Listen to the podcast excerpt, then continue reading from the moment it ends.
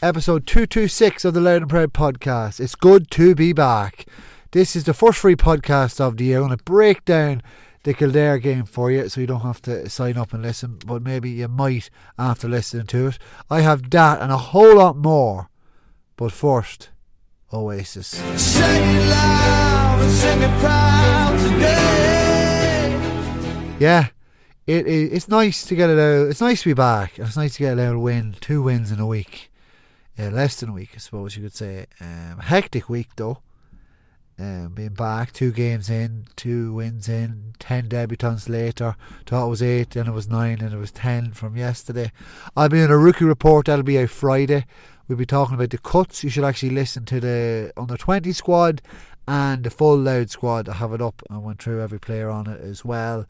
So sign up and get to that, patreon.com forward slash loud and proud. But you can just imagine the emotions of the players and their families getting their debuts, uh, get players getting back into it. You have different sort of players, different sort of levels. But then you're getting pleasantly surprised, like I said. You have Dickie Byrne, he's one of those, what would you say, familiar faces, but in a, in a different uh, particular spot altogether. He's now in goals. Um, Dan Corcoran, Peter Lynch, Alan Connor. Peter Lynch made his finally made his debut at full-back for Loud. Um, Leno Gray, right half. Kieran Murphy, centre-half. And Colin McKeever, left-half. Casey and Conor Early, not Dermot Early. Uh, Conor Early in, in Newbridge. Probably the last Early to play, the most recent Early to play in Newbridge. And not from Kildare. There's only um, ancestral relations there uh, between Dermot Uh, and Connor, I must find that out. Paul Matthews and Shane Matches, one T and two T's on the wings, and Colin McCall on the forty for his first start of the season. Darren McConnell, Sam Mulroy and Conor Grimes made up the full forward line. That's a good team, that's a good attacking team. It's plenty of experience and it gives a lot of lads impact. Those five changes from the other night, if you didn't hear that podcast, go back and listen to that win over Westmead. um Peter Lynch started the full back line and he gets loads of work, gets loads of ball. The way modern football is going, he he gets on a ton of possession. But Loud run the pressure overall. We didn't score for the first thirteen minutes. Um, McMonagle, some name, he got a couple of points from long distance. Really good scores from distance. And Aaron O'Neill, the goalkeeper that I wanted to start in the championship match for Kildare, he started and he kicked two frees. The first free... Um, was the first score of the game. That put them four nil up. Our attacking play was bad. We weren't getting the ball, the hand. We couldn't find Sam inside. Sam was getting blocked. Couldn't settle into the game, and we still stuck to our plan. We didn't concede anymore. We stayed in the game, which is interesting, um, because it kind of torn. It was similar to Dublin against Donegal, that infamous game twenty twelve. Yeah, twenty twelve. Where Dublin came out shooting the lights out against this mass defence, and then slowly but surely Donegal got on top of them and got the momentum. That was the same as Loud. Sam um, got a couple of frees to settle us. Connor gets a great score in the loop off Shane Matthews' assist, and then Sam levelled twenty-second minute, and then he pushes ahead in the twenty-sixth minute. Um, we did have a bit of a goal chance as well, but that, uh, sorry, they had a goal chance.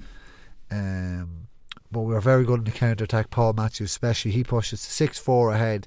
O'Neill with a second free broke that momentum, but uh, Kieran Murphy came up the field, kicked a great score, and Darren McConnell made it eight five before the break. So, having been worried in the first few minutes, we just stormed in the last twenty minutes of that half. And, and we're looking at Loud, we look, we do look like we've a lot of work done. And I mentioned on the, the on the Patreon during the week, we have a lot of work done between the years. We're so well coached, um, and we're, when that really works and focuses when tired legs, heavy pitch this time of year, because we have an idea of what we're doing, and then we have an idea of what to do when we do it. So when we turn over teams, we know exactly what we have to do, where we have to be. That makes a hell of a lot of a difference on tired heads and nervous minds as well. A lot of debutants throughout the week, and then you know how to face that as well. If you're if you're if you're playing that way and you're going to be mirrored, you know how to break that down better. And we could see that the runs we make off the sidelines, off the touchlines, massively di- different compared to uh, compared to the, the level of opposition we're playing so far. But um, yeah, second half we came out. Couple of, we didn't make any changes. They did. They hit the first two points of the, the second half to bring it back to a one point game, and then we were fishing, we were hit really good points, diced through them, sliced through them. Casey Cullen on his left foot, McConnell on his left foot as well. Um, I think the yeah we gave away uh, was that the Declan Moore the, the, the goal chance uh, there forty yards when Brendan Coffey hit the butt of the post after um, Decky mislaid the pass out to Conor McCall or uh, Dan Corcoran, but we respond, attitude is right, and then outside the right boot Leno Gray fired over to me eleven seven. Shane Matches then gets a great score, snaps off the point after a wonderful assist, really clever hand pass over the top through the bodies by uh, Paul Matthews. That put us twelve five ahead. We had the lead, looked fairly comfortable, we knew what we were doing, like I said, threw a couple of subs on, Jay Hughes, uh, Peter McStraverick, Jonathan Cummins, three forwards come in um, in that time, and then just um, just after that then Michael Joyce gets a goal. I think, oh, was it Dan Corcoran makes a great block on um, David Highland in his one hundred cap, or Mick O'Grady sorry in his one hundred cap for um, Kildare, and we were uh, we were still fairly comfortable. We knew what we had to do, we knew what we were at, we didn't panic, we still had to hang on. And Jay Hughes really t- uh, my veteran Jay Hughes, I'm going to have to give that during the week, but he really stood up, kicked a wonderful point, probably the best point of the game, just a whipping point Of, of, coming in off the right on the left foot again. That seems to be our area where we score. Cribben gets a nice score with a hand pass in response, but Jay Hughes hits a forty-five. You might have seen on my Instagram that put us uh, fourteen eleven, fourteen to one eight ahead, and that turned out to be the winner because they they came back with uh, Jimmy Highland free and Robinson, this new player Jack Robinson. You probably have to look out for him, he'd probably start in the National League. He was very lively now off the bench, he got the first score of the first half like I said, but he's dangerous anytime he got the ball. And yeah, so we were getting huge turnovers, and we, we were uh, battling very well, and we showed a lot of character and a lot of resolve, and it's just great to get an away victory. It's great to go down to Newbridge and get a win down there and kind of make Kildare think now the next time we play them, and give a bit of belief to our players that we can do this. You know, it's not above us, especially after the such the beating they gave us in that Tullamore game. So that's my kind of general thoughts on the game uh, and the hectic week that was. Um, solid game against Westmead, more on the defensive side of things, um, but Kildare, we really showed our attacking kind of mechanics and walking it out and getting really good scores, well worked scores, not just off the cuff sort of efforts, without like without, without a lot of first starters like, like so Kieran Downey's going to have to come into that side, Craig Lennon, um, starters from last season, Darren Alley, um, and a fully fit like um Ryan Burns as well, they all have to come into this to come into the side as well. A couple of those boys might have kept their place. We'll talk about that. We'll talk about that during the week. Um, just casting an eye on the other thing, on the other side of things. With that win, we more or less have a, have a. I suppose there's there's, a, there's only three groups, so there's a, there's the best runner up. Um, so we are going to play either Dublin or Offaly, whoever wins that game on Wednesday night, and we should take care of Wexford. It's down in Cortown, Hollymount, is it? Shell Maleers Club, the Martins people listening will want to be reminded of, tho- of those. But that team, um, that's where we're going. I don't know how good of a set. Well, I actually do. I was there on holidays one year. Um, we didn't have a look at the pitch, as you do. And I went and had a look, and it doesn't seem to be much of a stand. It might have good lights, maybe that's why it's down there. But they're trying to push to get it somewhere more, maybe Abbottstown, something like that, more kind of kinder to travelling during the week. And it might suit probably Wexford as well. They might have players in Dublin as well. Maybe go to Abbottstown or something like that. Perfect surface, not as taxing on the diesel and travel down during the week. So hopefully we'll, more news on that during the week. But if we win, yeah, like I said, we could get a real tasty battle with the Dubs next weekend. So really looking forward to that. Um, in other news, uh, Derry won today. We'll be playing them. They, they eked out a good win over Fermanagh. This is kind of my N F L watch, my form guide. Um, the Dubs obviously won to beat Wicklow last Wednesday, didn't play the weekend. Um, Clare had a close loss to Kerry. We'll be delving closer into the into Clare, their analysis shortly as well. Kildare huffed and puffed against us. They did show a lot of inexperience. They did get a good win against Wexford during the week. So we'll we'll see. We won't we won't be too bothered over it. Um, Cork really hammered Kerry. That's worrying.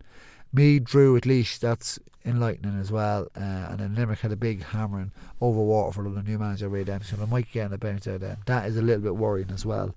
But overall, you can't not be positive with, with Loud with the week they had. You know, it's great to get the bodies out, get the get the wins, uh, and look at oh, Mickey's probably targeting that game against Clare. You know, so we we, we kind of suffered to a, in a sense last year by by going out of the O'Byrne Cup so early. At least, well, I mean, suffered. At least we ended up going, getting de- going, getting relegated. But to beat us the first round, our first three games are crucial, like, you know, because they're big, big four pointers for us. You know, especially getting primed for that Clare game, and that'll be our intent. And maybe a good run in the O'Byrne Cup will do that for us. So another challenge game, another really good, good battle, really high quality challenge match against Dublin could be massive for this for this team down the line. So maybe that's the way Mickey's thinking. Uh, shout out as well to Loud goalkeeping coach Steve Williams. He's involved with Glenn, uh, the Derry champions there in the All-Ireland final, having beaten um, Mike Cullen or Mike Cullen. Jesus, they, they they battled back into it. They would not relent against Glenn. Glenn, classy, very efficient going forward, got the goal at the right time after half time. um, Keneally kept, kept them in touch, but they just came up the field. Warnock and um cornerback Mulholland got great scores under pressure on the counter attack. That's maybe what Loud will be looking to do to do in the National League as well. You have to be efficient when you go up, and we were in Newbridge. There's loads of positions up for grabs. I'll be picking my team as well, um, and maybe there's impact roles there from players as well. So just looking at that, and then Kilmacud ultimate club team. Uh, in, in terms of, I know there's Shane Walsh and Paul Mannion and all that, but in terms of the, the rest of the other players without Mannion today, they're so slight, they're so pacey, they they move the ball really well, their skill set is so high. So it's just it's, it's not all about big big player, like they just move that ball. They're so uh, well coached, they're so it's probably coming the whole way up from underage, but really classy effort. But in fairness to Kieran Ratley's, they pulled up to them. Uh, with Kilmacud, that seems to be their Achilles heel, kind of slipping off towards the end of the game and not fully seeing the thing out. We've seen how much they got caught out by Kilcoo, and wonder will they fall to Kilcoo's captures Glenn in the final in a fortnight's time. But anyway, yeah, no, I really enjoyed that those two games today. Uh, really, like, great week, great week overall. It's great to be back, great to be back talking about Loud football again when there's plenty to talk about. The interest around the players and the panels is great too, and uh, proud moments for those ten lads as well. And there might be one more debutant, um, maybe two more. We'll see. Well, I won't talk too more, too much more about that. But the rookie report, like I said, Friday, we'll be doing a report and an update uh, on Patreon. Now you get a match report on the whistle, so there'll be a match report on the whistle from Wexford, wherever it is. Um, and look at yeah, a O'Byrne Cup semi-final next weekend, so we're building up to that and the whole National League. So big month on January. Do sign up. Um, any interest out there? We should have a f- we might uh, we're kind of. I think there's only one or two vacancies left on the managerial merry-go-round. Then it'll be all into the transfers. Um, update my White, Mike White impression. So all that to come as well. But um, yeah, that's it. If anything I haven't thought of, do let me know. Uh, direct message me or email me loud and proud at gmail dot com. Um, really enjoying the crack, really enjoying the interest. It's just that interest which kind of, you take a quiet time over Christmas and New Year's when you're not like in, in it, and then you, you, you love talking about it then. It's more what rare or like uh, the absence makes the heart grow fonder. You've seen that the crowd the other night in Darver, crowds all over the country going out to see games um, as well. Uh, and you've seen the Foster beat the Mead champions, David Clifford, so there'll be a big big procession now to Crow Park next weekend or whenever that whenever that game is. Um, so yeah, it's all happening, all football, loads of talk. This is this is the great this is the great time of year. Real hectic time of year, real emotional time of year, but it's real innocent and it's great, and it, it's just it's what it's all about, you know. It's getting back out, meeting people, meeting the community you haven't seen, being appreciative of seeing them, and then seeing football, live football, live action for the first time in a long time as well. So that's that's all great. So all positive for me at the moment. Um, you know yourself, it could soon turn. The weather might be absolutely scalding or pissing down on me on Wednesday, and we'll have a we'll have a, a given out session or ran for that, or you know, you never know, um, a loss, or you never know what could happen. But so far, so good. Right, that's it. Great to be back. Episode two twenty-six, the Loud and Proud podcast. Thank you very much for listening, and do sign up for more content during the week. January is the time to get in. Good luck. Bye bye.